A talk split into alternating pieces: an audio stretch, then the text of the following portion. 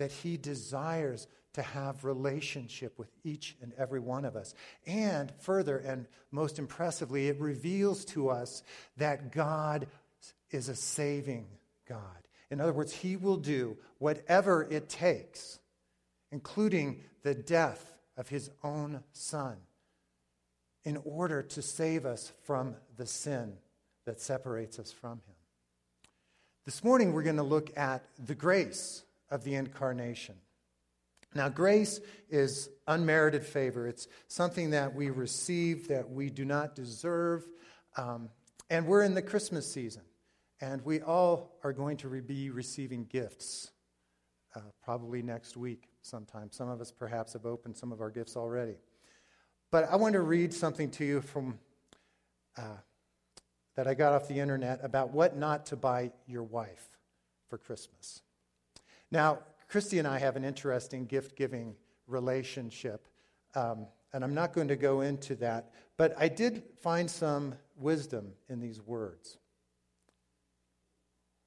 It says, Many a man has felt the extreme frigid temperatures for a long time based on poor gift giving decisions. As a veteran of these wars, I'm not sure still what to buy my wife, but I will pass on these wisdom, these bits of wisdom about what not to buy her. First, don't buy her anything that plugs in. Anything that requires electricity is seen as utilitarian. Don't buy clothing that involves sizes. The chances are 1 in 7,000 that you'll get the size right. And your wife will be offended the other 6,999 times. Do I look like a size 16? She'll say. Now, too small of a size doesn't cut it either. I haven't worn a size 8 in 20 years. Sure mistake. Avoid all things useful. The new silver polish advertised to save hundreds of hours is not going to win you any brownie points. Don't buy anything that involves weight loss or self improvement. She'll perceive a six month membership to the diet center as a suggestion that she's overweight and could use, lose a few pounds. Don't buy jewelry. The jewelry your wife wants, you can't afford. And the jewelry you can afford, she doesn't want. Okay, getting a little risque here. Guys, do not fall into the traditional trap of buying frilly underwear. Your idea of the kind of underwear your wife should wear and what she actually wears are light years apart. Finally, don't spend too much. How do you think we're going to afford that? She'll ask. But don't spend too little. She won't say anything, but she'll think, is that really all I'm worth? So, gift giving fraught with peril. But grace, the grace of the incarnation. Now, there's three different levels of relationship that, that we encounter with God. The first is the relationship of justice, the fact that God is a God of justice. And justice is when we get what we deserve. In other words, if we commit a crime, we received the just punishment for that crime. That is justice. Mercy is when we are forgiven. We don't receive that which we deserve. We are forgiven of our offense. But grace goes even further. Grace is giving something to the person who has offended and blessing them on top of everything.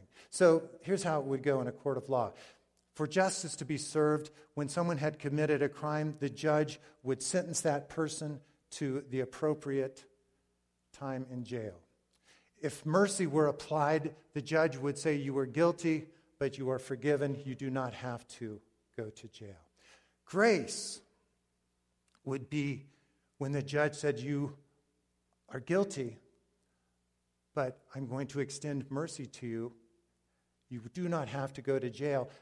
And on top of that, I am going to purchase you a brand new home in which to live and to develop a new life.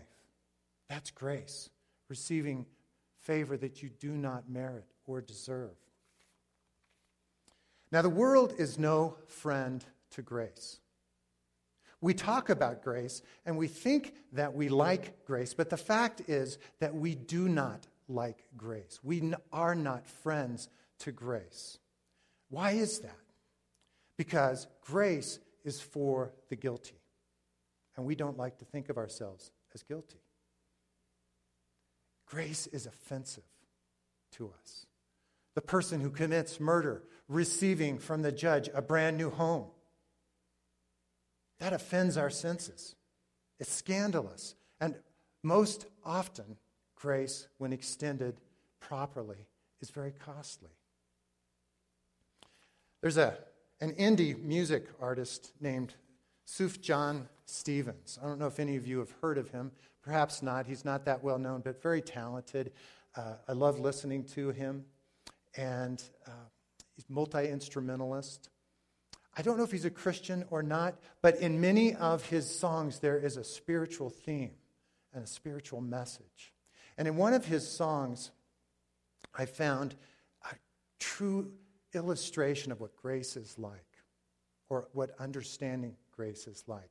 This is a song written about John Wayne Gacy. Do any of you know who John Wayne Gacy is? Back in the 70s, John Wayne Gacy was found guilty of committing multiple murders. He had killed 27, at least, 27 young boys. He would dress up as a clown, go to various parties. He was a clown for hire. And they ultimately found the bodies of these 27 boys in the basement of his house. These are the lyrics to a song that help us to understand, I think, why grace is so offensive. As you listen to this, perhaps you will identify with it. Perhaps you'll say, That isn't me. That is not right. But listen nonetheless. His father was a drinker, and his mother cried in bed, folding John Wayne's t shirts when the swing set hit his head. The neighbors, they adored him for his humor and his conversation. Look underneath the house there. Find the few living things rotting fast in their sleep. Oh, the dead. 27 people, even more. They were boys with their cars, their summer jobs. Oh my God, are you one of them? He dressed up like a clown for them with his face paint white and red and on his best behavior, in a dark room on the bed, he kissed them all. He'd kill 10,000 people with a sleight of his hand, running far, running fast to the dead. He took off all their clothes for them. He put a cloth on their lips, quiet hands, quiet kiss on the mouth. Now the writer changes perspective and says, and in my best behavior, I am really just like him. Look beneath the floorboards for the secrets I have hid. Now, if you can identify with who John Wayne Gacy was and the demons that tormented him, and say, in my best behavior, I can be just like that hiding so much beneath the surface, you begin to understand grace and you begin to understand the scandalous nature of grace. Even Paul the Apostle said, I am the chief of all sinners. Paul recognized the depth of grace that had been extended to him by God. And we have to be careful Because there's that parable in, in the Gospel of Luke where the Pharisee and the tax collector go up to the temple to pray. And one of them, the Pharisee, stood up and prayed thus with himself God, I thank you that I'm not like other men, extortioners, unjust, adulterers, or even like this tax collector. I fast twice a week, I give tithes of all that I possess. And the tax collector, standing far off, would not so much as raise his eyes to heaven, but beat his breast, saying, God, be merciful to me, a sinner. Now, Jesus said, I tell you the truth, that this man, the tax collector, went to his house justified rather than the other.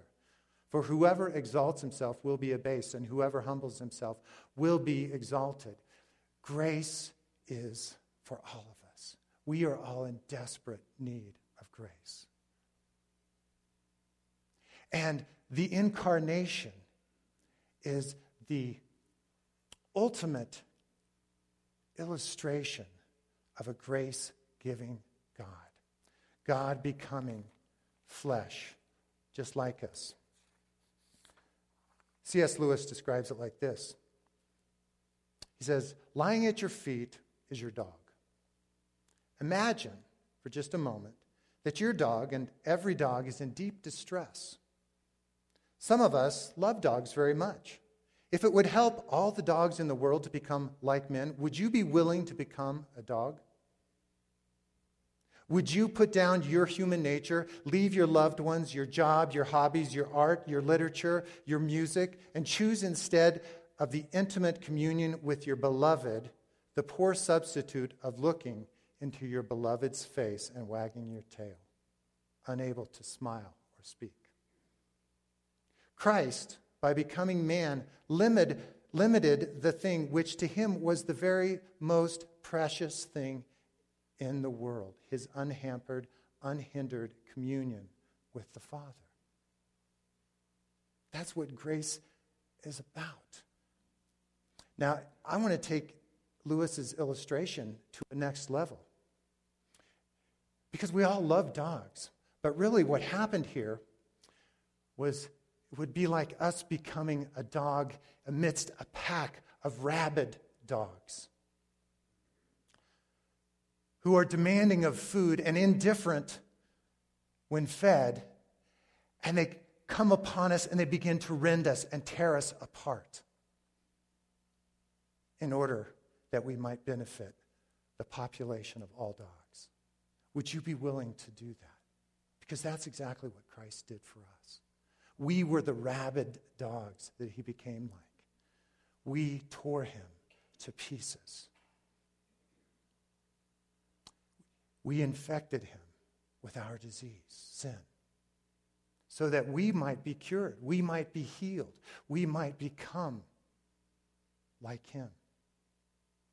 That's what grace is. See, if our greatest need had been information, God would have sent us an educator. If our greatest need had been technology, God would have sent us a scientist. If our greatest need had been money, He would have sent us an economist. If our greatest need had been pleasure, He would have sent us an entertainer. But our greatest need was forgiveness. So He sent to us a Savior. He became like us. Now, there were many purposes within God's will within the carna- uh, incarnation to do God's will, to bear witness to the truth, to bring light to darkness, to bring to, true judgment into the world, and ultimately to bring abundant life to all who would believe. There's numerous, numerous blessings that we receive because of the incarnation. Listen to this. It's in Psalms, Psalm 68, verse 19. Do you ever picture yourself as just loaded down with burdens. The things that are happening in your life are just so heavy, so difficult that you just can barely walk. Listen to this verse. It's Psalm 68, verse 19. Blessed be the Lord who daily loads us with benefits, the God of our salvation. So, God literally is loading us with blessings each and every day. And through the incarnation, we have received so many different blessings. F.E. Marsh says this These are some of the blessings that God has given to us an acceptance that can never be questioned, an inheritance that can never be lost, a deliverance that can never be excelled, a grace that can never be limited, a hope that can never be disappointed, a bounty that can never be withdrawn, a joy that need never be diminished, a nearness to God that will never be reversed, a peace that can never be disturbed, a righteousness that can never be tarnished, and a salvation that can never be canceled. And these are just a few of the blessings that God has poured out upon us because of the incarnation, because of Jesus Christ becoming flesh. We have a great weight of blessings that weigh us down every day. Except for it works the reverse of burdens. Instead of pulling us down, these blessings lift us up.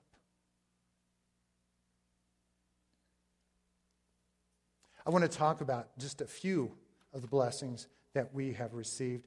And I want to put the, these blessings in the context of Romans chapter 5, verse 8. While we were yet sinners, when we were still rabid dogs, Christ died for us and demonstrated his love towards us.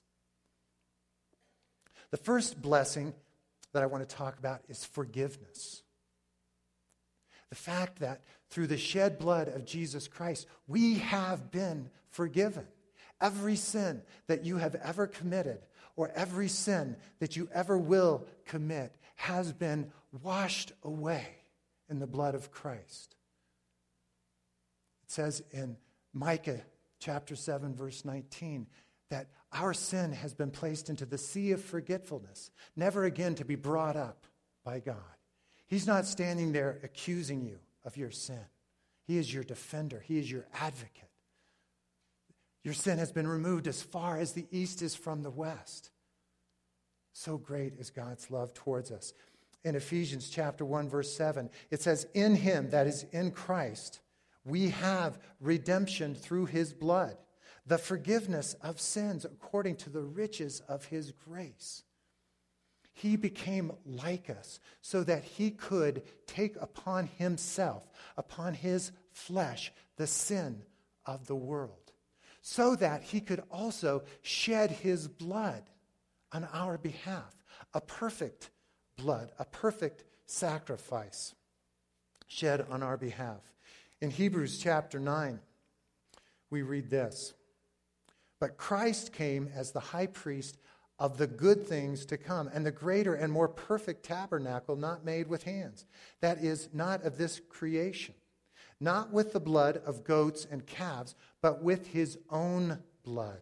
He entered the most holy place once for all, having obtained eternal redemption. For the blood of bulls and goats and the ashes of a heifer, sprinkling the unclean and sanctifying the purifying of the flesh, but only occasionally, how much more?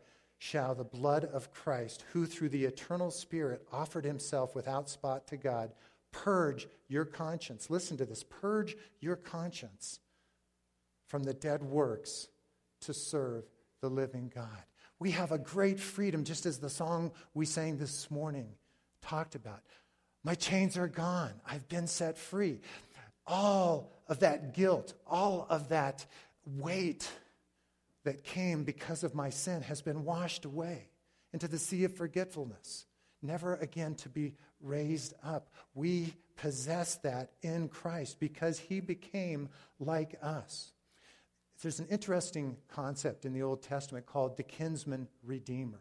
In other words, to redeem certain pieces of property that had fallen into the possession of a creditor, you had to be a close kinsman. In other words, you had to be a relative of the person who formerly owned that piece of property. It was because the Jews so laid such importance upon their inheritance, the land.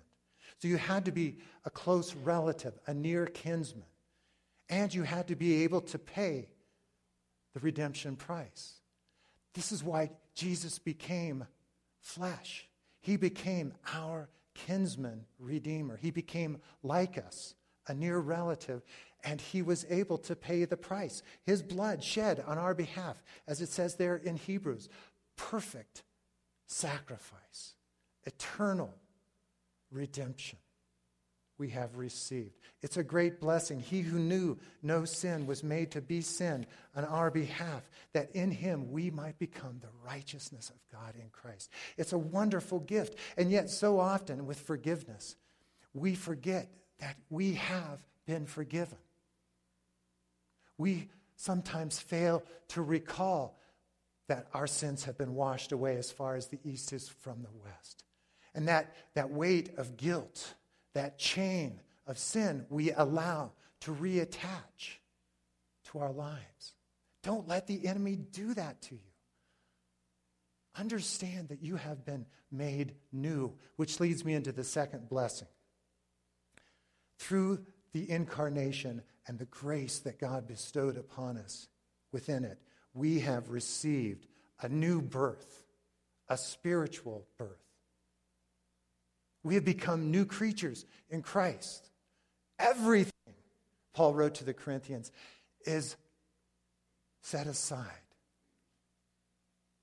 for this new life in Christ.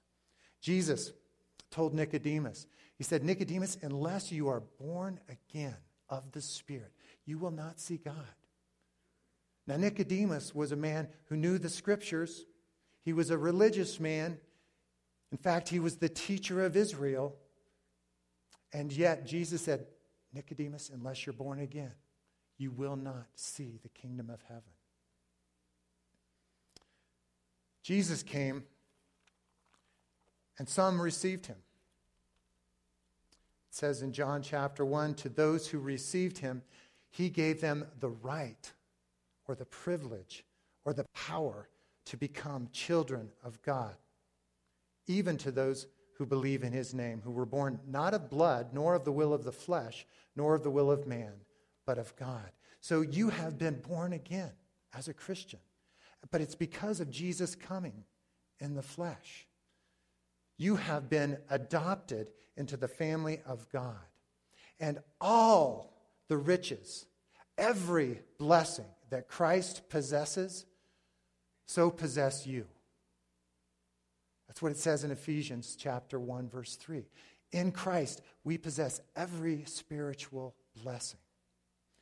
And beyond that, Jesus is not ashamed to call us his brothers. Stop and think about that for just a moment. The God who called the universe into creation is not ashamed to speak to us as brothers and sisters. For it was fitting to him, for him, this is in Hebrews chapter 2, verse 10, for whom are all things and by whom are all things. Listen again, the writer is saying it's fitting for him who is the creator, the eternal one, the one who has always lived, in bringing many sons to glory to make the author of their salvation perfect through sufferings. For both he who sanctifies and those who are being sanctified are all of one, for which reason he is not ashamed to call them brethren, saying, I will declare your name to my brethren. In the midst of the congregation, I will sing your praise. So Jesus became like us, and he calls us brothers. Even more so, he calls us friends. That's what he said to the disciples in the upper room. You are the friend of God, made of the same substance that he is. We have become, it says in 2 Peter 1 4, partakers of the divine nature. Just as Jesus became flesh, so too we now have the Spirit indwelling us. And we have become partakers of the divine nature. And the best aspect of that is found in Romans. And this is really overwhelming if you stop and meditate upon it, contemplate this. Because remember, you're the rabid dog that tore him to shreds. But this is what you have received. You did not receive the spirit of bondage, again to fear, but you have received the spirit of adoption, by whom we cry out, Abba, Father. The Spirit Himself bearing witness with our spirit that we are the children of God. And if we are children, now pay attention to this, this is deep.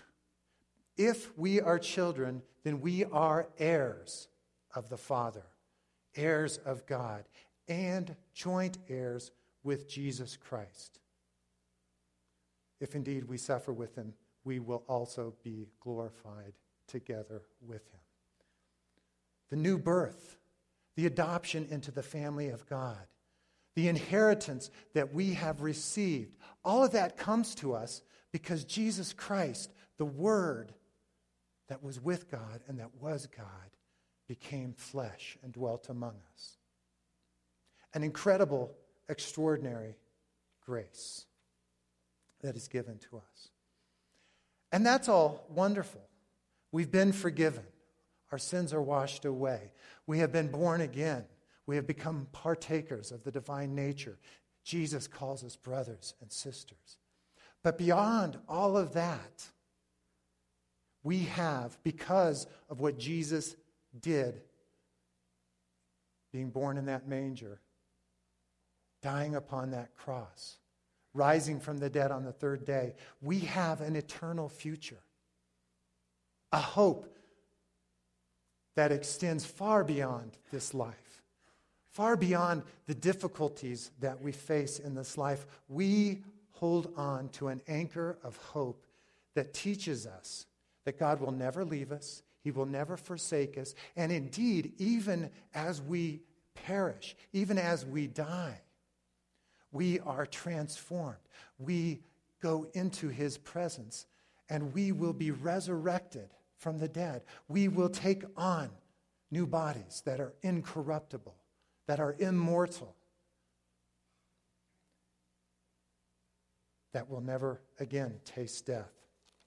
Three things that happen to us in this eternal future, and we read about them all in the book of Revelation. In Revelation chapter 5, it says that we will become kings and priests and we will reign with him. It says, You are worthy to take the scroll, speaking to the Lamb of God, and to open its seals, for you were slain, and have redeemed us to God by your blood, out of every tribe and tongue and people and nation, and you have made us kings and priests to our God, and we shall reign on the earth. And I looked, and I heard the voice of many angels around the throne, the living creatures, the elders, and the number of them was 10,000 times 10,000, and thousands of thousands saying with a loud voice, Worthy is the Lamb who was slain to receive power and riches, wisdom, strength, honor, glory, and blessing. Notice there the description of the worthy one. How is he described? As the Lamb of God the one whose body was sacrificed in our behalf. So we become kings and priests in your future and in mine. We will sit on thrones with him and we will rule over a new heaven and a new earth with him because he became flesh. We have an eternal future that involves living in his presence. Revelation chapter 22, beginning in verse 3. And there shall be no more curse, but the throne of God and of the Lamb shall be in it. That is the new city New Jerusalem, and his servants shall serve him, and they shall see his face, and his name shall be on their foreheads, and there shall be no night there, and there shall be no lamp nor light of the sun, for the Lord God gives them light, and they shall reign with him forever and ever. So we will be with him, we will see him face to face, we will exist and dwell in his presence. That is what you have to look forward to. And then finally, and this is found in verse 3 of Revelation 22, we will spend our eternity not sitting upon a cloud playing a harp, but in his service. It says that there will be no more curse, but the throne of God and of the Lamb shall be in it, and his servants shall serve him. So we have an eternal future that is filled with the most purposeful, intentional work that we could have ever hoped for. Now, all of us have worked throughout our lives. Some of us have loved the work that we've done, some of us have struggled in the work we have done. But all of us have had to work. Because work is meaningful, work is purposeful, work is God's intention. Before the fall, God told Adam and Eve, Work the garden, tend it. We will spend eternity in His service, doing whatever kind of amazing work God has for us, what we are well suited to do throughout a new heavens, traveling all over creation in his service. But notice in each one of those descriptions of the eternal future that you possess and that I possess as kings and priests, living in his presence, seeing him face to face, performing works in his service, each one of those is tethered to a description of Jesus Christ as the Lamb of God. You see, this is all based upon the grace of the incarnation. That Jesus, the Word, became flesh, gives us an eternal future that is full of hope, full of meaning, full of joy. Yeah, sometimes we go through difficult stuff in this life. We're betrayed. Sometimes we, we struggle to make ends meet. Sometimes our lives are bound by sickness. Whatever. It's hard. I get that. And in this life, we can hold on to the hope that we have in Christ that He is with us and will not leave us. He has experienced all of those same difficult things as we go through. But ultimately, our existence is not only this life. It's not the birth to 70 years or so, whatever the Lord happens to give us, that is the end all and be all of who you are and who I am. We have an eternal future that carries with it an eternal weight of glory.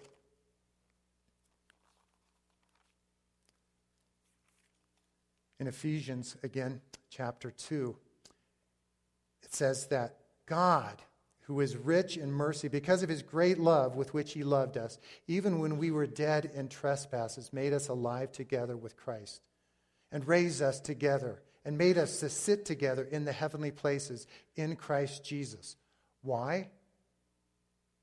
So that in the ages to come he might show the exceeding riches of his grace in his kindness toward us in Christ Jesus.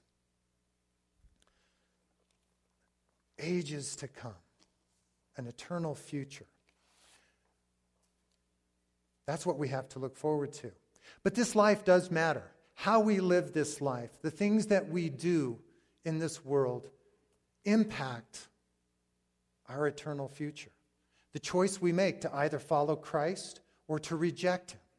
And if we choose to follow Christ, how do we do that? What is the manner of our lives? Are we obedient to Him? Or do we go our own path? It's a great grace that we have been given, church. We were the rabid dogs, and He became like us, took upon Himself our disease, healed us, forgave us gave us new birth into an eternal future. How do you see yourself today? This is the essence of grace. This is the essence of grace. How do you see yourself today? Do you see yourself still as that rabid dog? Do you see yourself as John Wayne Gacy, because that's what you were at one time, but it's no longer what you are because of the incarnation. I came upon this this week as I'm reading a book by Eugene Peterson, and I came upon this passage, and it just, I thought, beautifully characterized how we ought to see ourselves. as people who have been loaded down with blessings and benefits, people who have been forgiven, people who have been born again into a living hope. Listen to this. And, and really about how we see each other, how we live together as Christians, as brothers and sisters. Listen to this. God, delighting in us, festoons or adorns his creatures, just as we, when we delight in one another, enhance and elaborate those whom we love. I want to read that again. God, delighting in us, adorns his creatures, just as we, when we delight in one another, enhance and elaborate one another. We adorn one another.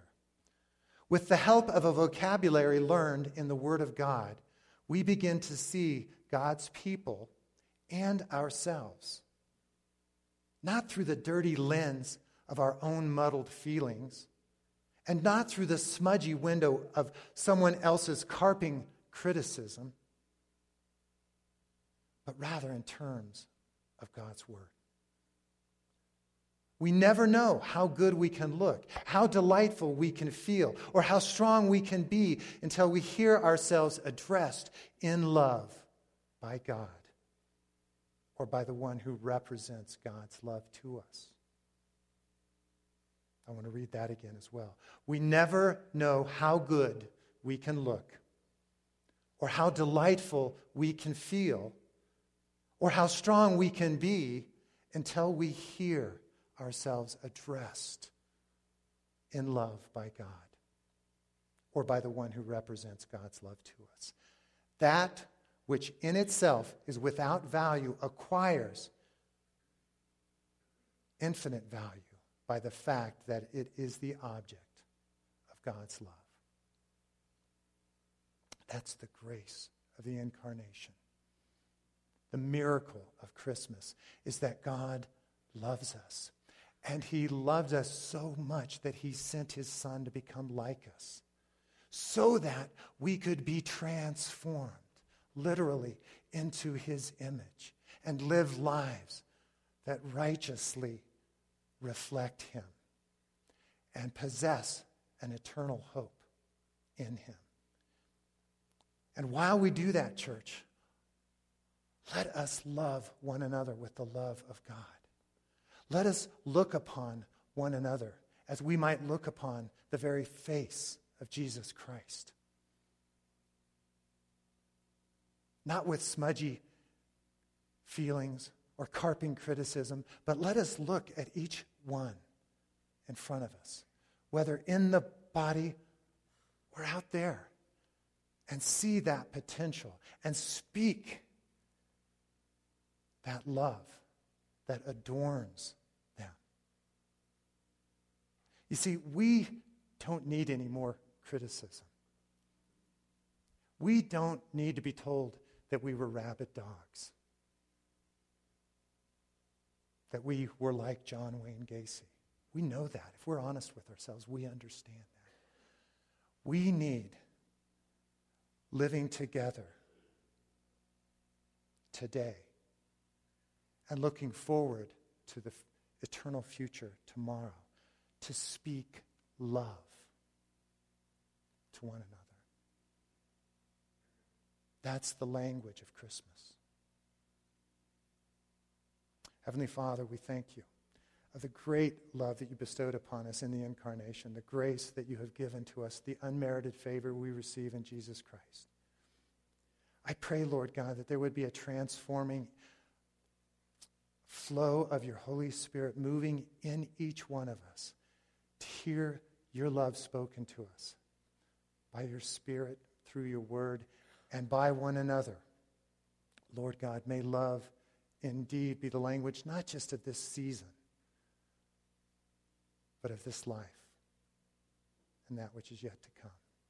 In Jesus' name, amen. Let's rise up and we are going to conclude with the first Noel.